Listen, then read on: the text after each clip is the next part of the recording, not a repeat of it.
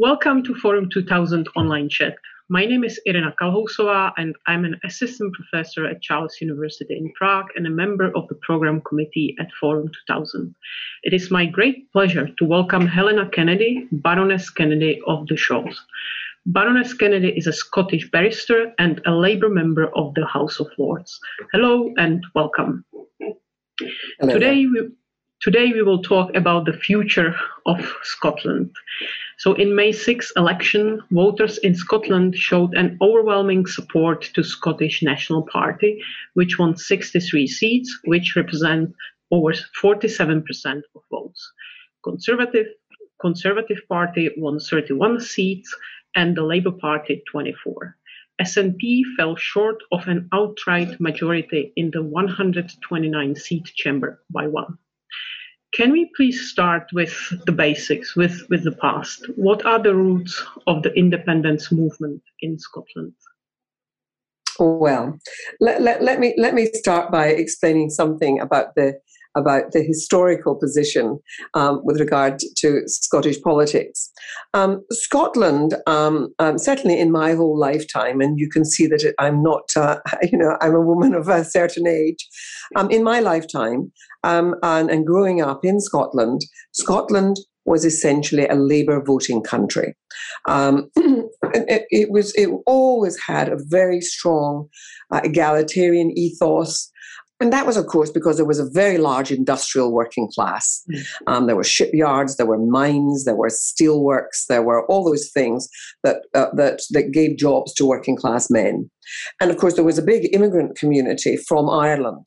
And in fact, my forebears were Irish, and there was quite a significant Irish um, uh, uh, community in the lowlands of Scotland.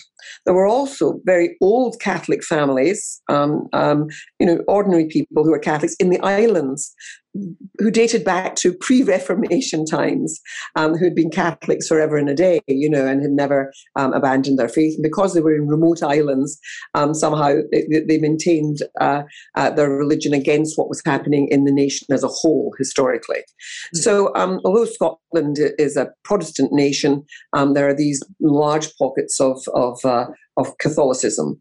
Now, um, uh, uh, the Scottish Nationalist Party always had its roots in the Protestant tradition, and so um, uh, it uh, um, it meant that it was quite hard for it to get a majority until a great change happened in our society, and I think that um, one of those changes was that um, the, the, the, that, that sort of idea that you couldn't be a Scottish nationalist um, if you were a Catholic because Scottish nationalism and that pride in it was a very much about a Protestant ethos, which felt very exclusionary to Catholics, and so they were anxious about um, uh, Scottish nationalism would be not very helpful to to um, immigrant Catholics from Ireland. So. Um, and of course, there were also Italian immigrants during from the Second World War. There were also Polish immigrants, and they also tended to be Catholics too. Catholic communities were worried about Scottish nationalism. Well, the, the, the, the thing that happened that changed things were twofold. One was um, that uh, the uh, Labour Party um, became um, a different kind of Labour Party from the one that had normally um, operated in Scotland during the, the Blair years, the New Labour years. Um, there was a sort of strong sort of a- adoption of neoliberal economics, um, this whole idea that the welfare state should shrink, hmm. that um, uh, that uh, uh, there should be lower taxation, um, uh, that uh, just a whole sort of privatizing of um, things that had been public in the public domain, like uh, the railways, like the uh, like water and electricity.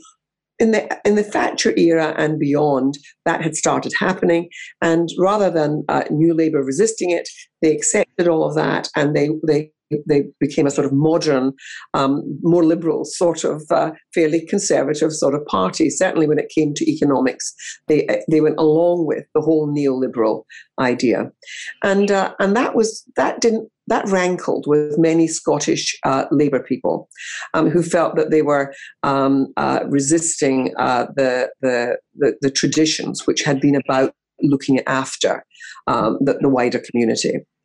Um, there was also the business of the Iraq War. Scotland was absolutely abhorred by by the, by um, our joining in with um, the Bush administration in the Iraq War, and they demonstrated, and uh, and the resistance was was considerable. Um, the uh, the good thing that happened in the New Labour years, and I say this as a Labour person, was that, um, uh, and I was very involved in it, um, was that I led a constitutional reform movement called Charter 88. And the title will be uh, very familiar to uh, people in your, your part of the world. Um, the Charter 88 stole its name, of course, from uh, Charter 77. And, uh, and what we were saying was after all those years of, of conservatism and, and different parts of the country were restless, we said there should be greater devolution. People mm. should be making decisions closer to where they are. And so we, um, we, had a, we created a whole agenda for change.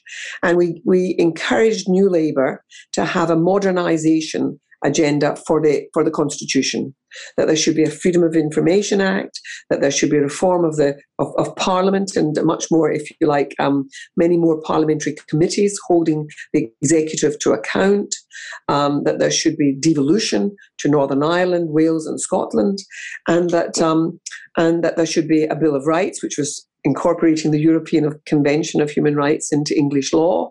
Because of course we were from the common law tradition and it was um, it was really a moment of real change on on that sort of sort of architectural uh, uh, um, foundations of the way that our our union of nations might work, and um, and that in many ways um, created a, a, sort of shift.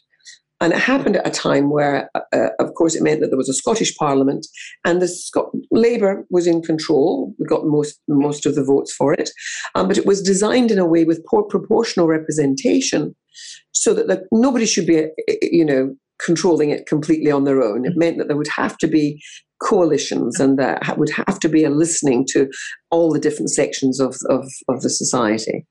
Well. Um, people after the Iraq War, people were being more and more disillusioned with uh, Labour, and they felt abandoned um, by uh, New Labour in that it didn't feel real to them. And the, the, the very successful shift that the Scottish nationalists took, which was that they rather moved away from this sort of very conservative, sort of nationalist uh, party that it used to be to becoming a party of the sort of centre left. It really took the place of Labour. Mm. And so it adopted been a sort of Labour positioning on the side of ordinary families.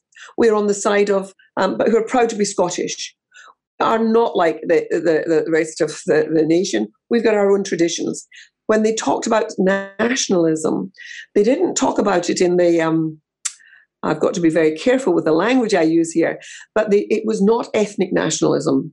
It was a nationalism which was civic nationalism. Mm-hmm. And so it said it doesn't matter if you're a Pakistani Scot or if you're an Irish Scot or if you are a, a, an Italian Scot or a Jewish Scot, doesn't matter what kind of Scot you are. If you're a Scot, you're a Scot, and we embrace you all. And our nationalism will be about you as a valuable citizen um, who deserves uh, respect and your d- dignity to be um, maintained. And we will be there for you as a state when things go wrong, when you need health care, when you get old, and so forth. So I'm telling you that as my, I was brought up in a very ordinary family in Scotland. I was lucky because of very good state education in Scotland, and I um, had a higher education. I became a lawyer, a barrister. I've, I've, become a Queen's Counsel, and I've ended up in the in the higher, you know, the, the House of Lords, which is part of the legislature. And so those opportunities were made for me, undoubtedly, by a Labour Party in the post war period um, that made it possible for children of families like my own um, to have opportunities.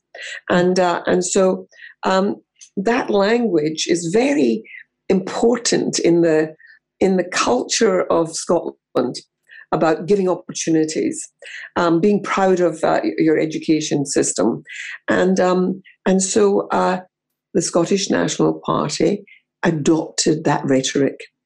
and uh, and and they've been very good about talking about women's rights. They um, have been very fostering of um, of a sort of sense of unity, and um, and of course they've always been able to blame England, Westminster, the the overarching United Kingdom Parliament for any of the disadvantages that were suffered by the Scottish people. So Labour, of course, um, went out of favour and many of the votes of, uh, of ordinary citizens and the young. And that resistance, for example, that the Catholic community used to have disappeared. Because, of course, young people, you know, they're not as religious, they're not as, uh, they, they intermarry, they, uh, and they don't marry, and they, uh, and they're gay, and they're straight, and they're, and so they, people um, uh, have very different um, ways of living and different ways of having families and different aspirations. And so the Scottish National Party seemed to speak to them in a way that the Labour Party didn't. So that was very interesting. Then there was a moment where the Conservative Party, which had almost been obliterated in Scotland, um, started rebuilding itself to fill the other gaps for the people who didn't like the kind of left turn of the Scottish National Party um, revitalized Scottish conservatism to be a more progressive kind of conservatism. So even Scottish conservatism is more um, is it's it's more liberal, if you like, with a small L, than um, Scottish conservatism south of the border, mm. so, or English conservatism. So um, it's um, it's a very interesting, different politics, and um, and I would say that um, at the moment, um, uh, Labour has not recovered. And, and it's very it's interesting because I live in London. I'm now I'm I'm now a, you know a, a, I sit in the uh, House of Lords, but I'm also an international lawyer, and I do a lot of work um, on international human rights, and uh, and uh, my caseload is is very international.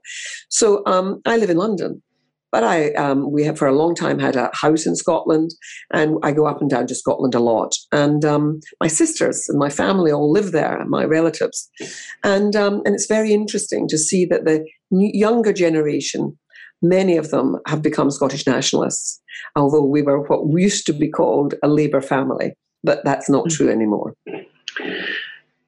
So uh, in uh, 2014 in referendum on independence in Scotland from the UK failed after 55% of the Scottish public voted against it. So does the fourth consecutive victory give SNP a mandate for a new referendum or do you think Boris Johnson is right when he says that the, the referendum in 2014 was once in a generation and now it's not time for another referendum?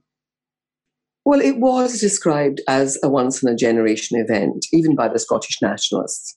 Um, and um, I should make my position clear, which is that um, um I, I, don't want to see the United Kingdom disintegrate into smaller entities um, um, because I think that there is a the checks and balances of having uh, you know different parts of this un, united sort of kingdom, the different the different parts help to leaven uh, some of the some of the uh, ways of thinking that operate in different places. You know, you get a better discourse by having the, the if you like, the more um, communitarian politics of Scotland and of Wales with the, a, a, much more sort of um, um, individualistic sort of uh, politics of, of certainly southern England.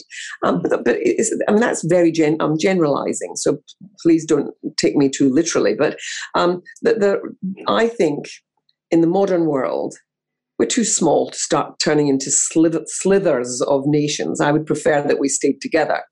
However, um, if we look around the world, similar things are happening in other places, which is that the politics of identity has become a very powerful force in all of our societies, and and we see this business of um, of people um, basically how they describe themselves is quite interesting. They often will, um, uh, um, you know, speak to their eth- the original ethnicity, which goes back to their grandparents, or um, they will speak about their religious um, allegiances, um, or the, their identities take on many different forms.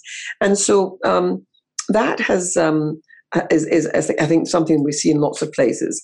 I would emphasise that I do think that the, the nationalistic instincts in places like Scotland or in Wales are are not they're not ethnic centric. They're not saying we don't want you because you're English. It's not. It's not like that. I mean, there might be a few people who think those kinds of unpleasant things, but it mainly is about an inclusive idea of creating a, small nation, but which will um, is enriched by immigration, and um, and there's no hostility to immigration. Scotland is a much much more accepting.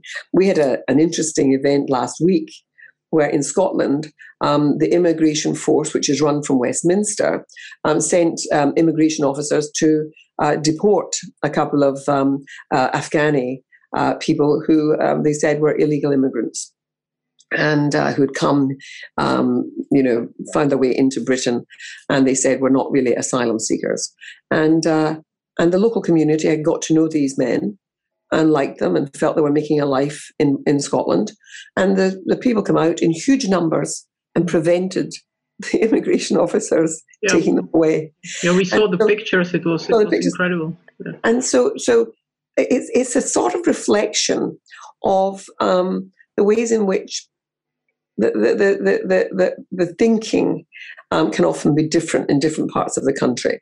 So, I think that. Um, uh, it's rather interesting the point the position we've got to now is that the Scots wanted to remain in the European Union. They voted by a significant majority. I mean, I mean, seriously, it was sort of like nearly two thirds voted to stay in the European Union, and so they feel outraged that now, um, you know, here here we are. Um, the, the, the, the the Johnson administration, Boris Johnson and his uh, and his people, who are the hard right of the, the Conservative Party, who sort of almost well, who kind of exiled and got rid of most of the sort of liberal conservative voices, the the, the one nation conservatives, you know, who wanted to hold everything together. Um, I would say that they very recklessly um, wanted out of the European Union for very uh, um, uh, narrow um, uh, ideas of uh, uh, of what um, and resistance to you know multilateralism, a sort of Trumpian uh, attitude to the importance of multilateralism, and not liking international courts and all of that. And so um, here they are; they're now having to rush around trying to get contracts from with other parts of the world. So they've turned to Australia. Australia, what is, what's a great product from Australia apart from its wine? It breeds lamb. It breeds. It breeds. It breeds sheep and and and cattle, but but sheep on a huge scale, and of course they've got massive land. What does Scotland and Wales do? They produce lamb, but they can't possibly compete in size. Um, uh, with uh, with Australia, and Australia doesn't meet the standards which were set in our conjunction with Europe to have high standards on food. So you'll get um, all kinds of cruelty towards animals and things taking place, but also probably the use of chemicals and inject hormonal injections and things to produce fatter lambs. Um, but what our, our uh, farmers now, our sheep farmers in Britain are saying is, what is this going to do to us? And uh, you've closed our market with Europe, and, and we're having to, the, you know, Europe buying from us is going to have to pay tariffs, and there's tariffs in either direction. But you're offering a no tariffs deal to, to uh, Australia. They're going to flood our markets with, with lamb, and you're going to put us out of business. And so there's, there's going to be, on many fronts, that's going to happen hmm. because these guys are having to rootle around to get contracts. So Scotland is going to become more and more um, inclined to think these people don't care about us. And so I feel, and I think that if I were living in Scotland, I would be feeling the same sense of anger. Um, and so I do think there's going to be a problem. Um, uh, and I think that the risk is that not immediately because we're dealing with a pandemic, but I think that um, that very adept leader in Scotland, uh, Nicola Sturgeon, the First Minister, I think that uh, she's a very good politician.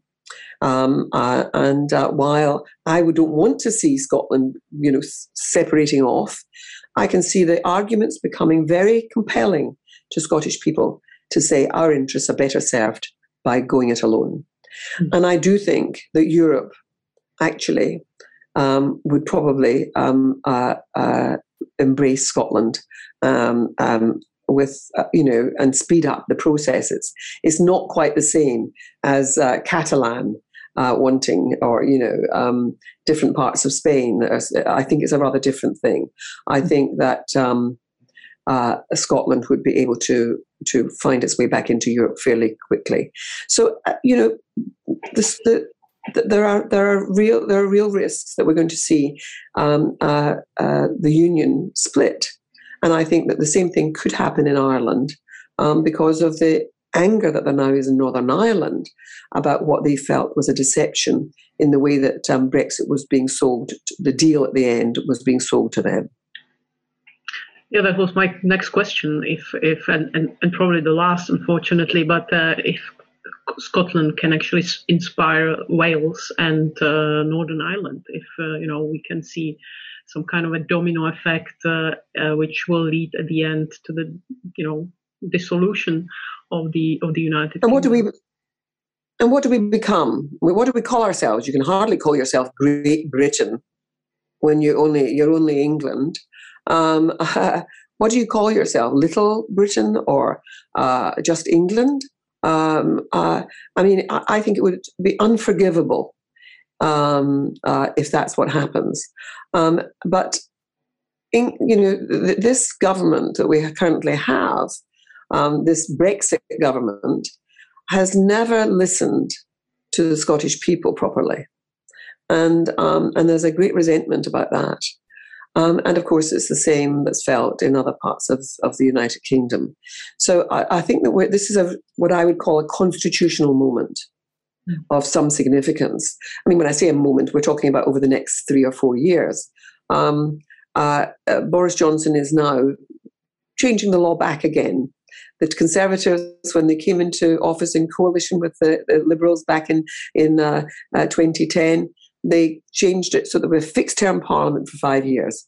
Now they're going to change it back again. Why do you think they're doing that? I think they're going to call an election in 2003, quickly before uh, uh, um, the Scots can do anything about uh, a referendum.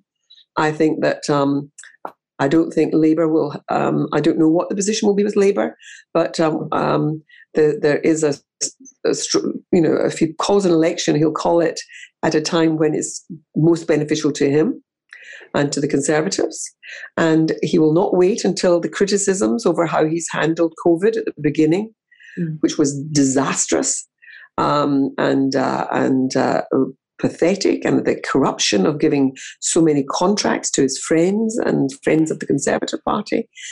All of that will will they'll get an election in before all of that comes out in a in a in an inquiry, and so um, uh, I, um, I, I it will be interesting to see what happens in in the in the next um, period. But I think there's going to be a serious constitutional crisis. Thank you very much. Uh, really turbulent times are in front of us, and uh, we will all be watching. Uh, you know, the country which used to be such a in a way boring country for so many years you know so suddenly brexit and and all these things uh, it's, it's very interesting because it was boring in a good way uh, it was boring in a good way you're absolutely right and boring in a way that was respectful of the rule of law respectful of international law and yet we're increasingly seeing disrespect for these things which are very close to my heart as a lawyer and um, and so um, I, I, I am anxious. And I don't say that from a political partisan point of view. I'm anxious because um, I think our world relies upon um, uh, the, the, the, mature democracies to behave in ways that are going to be um, a source of inspiration to other countries um, where democracy had to disappear for a long time or where there never was democracy. And uh, and for all my criticisms of my own government from over years at different times, and we need to do that. You need to be critical to get the best out of government. But um, but uh, we were once a place to which the world looked because it was the mother of parliaments. It was a, a, a seat of great uh, uh, uh lawmaking and legality. and with an uncorrupt judiciary mm. and so on. And those things still remain, but we're having to fight to retain them. Yes, not only in uh, in the UK, in many other countries uh, uh, as well. I know. Thank you so much for your time. Thank you very much for your insight because it was really, really interesting to see it from someone who is uh, so much part of it.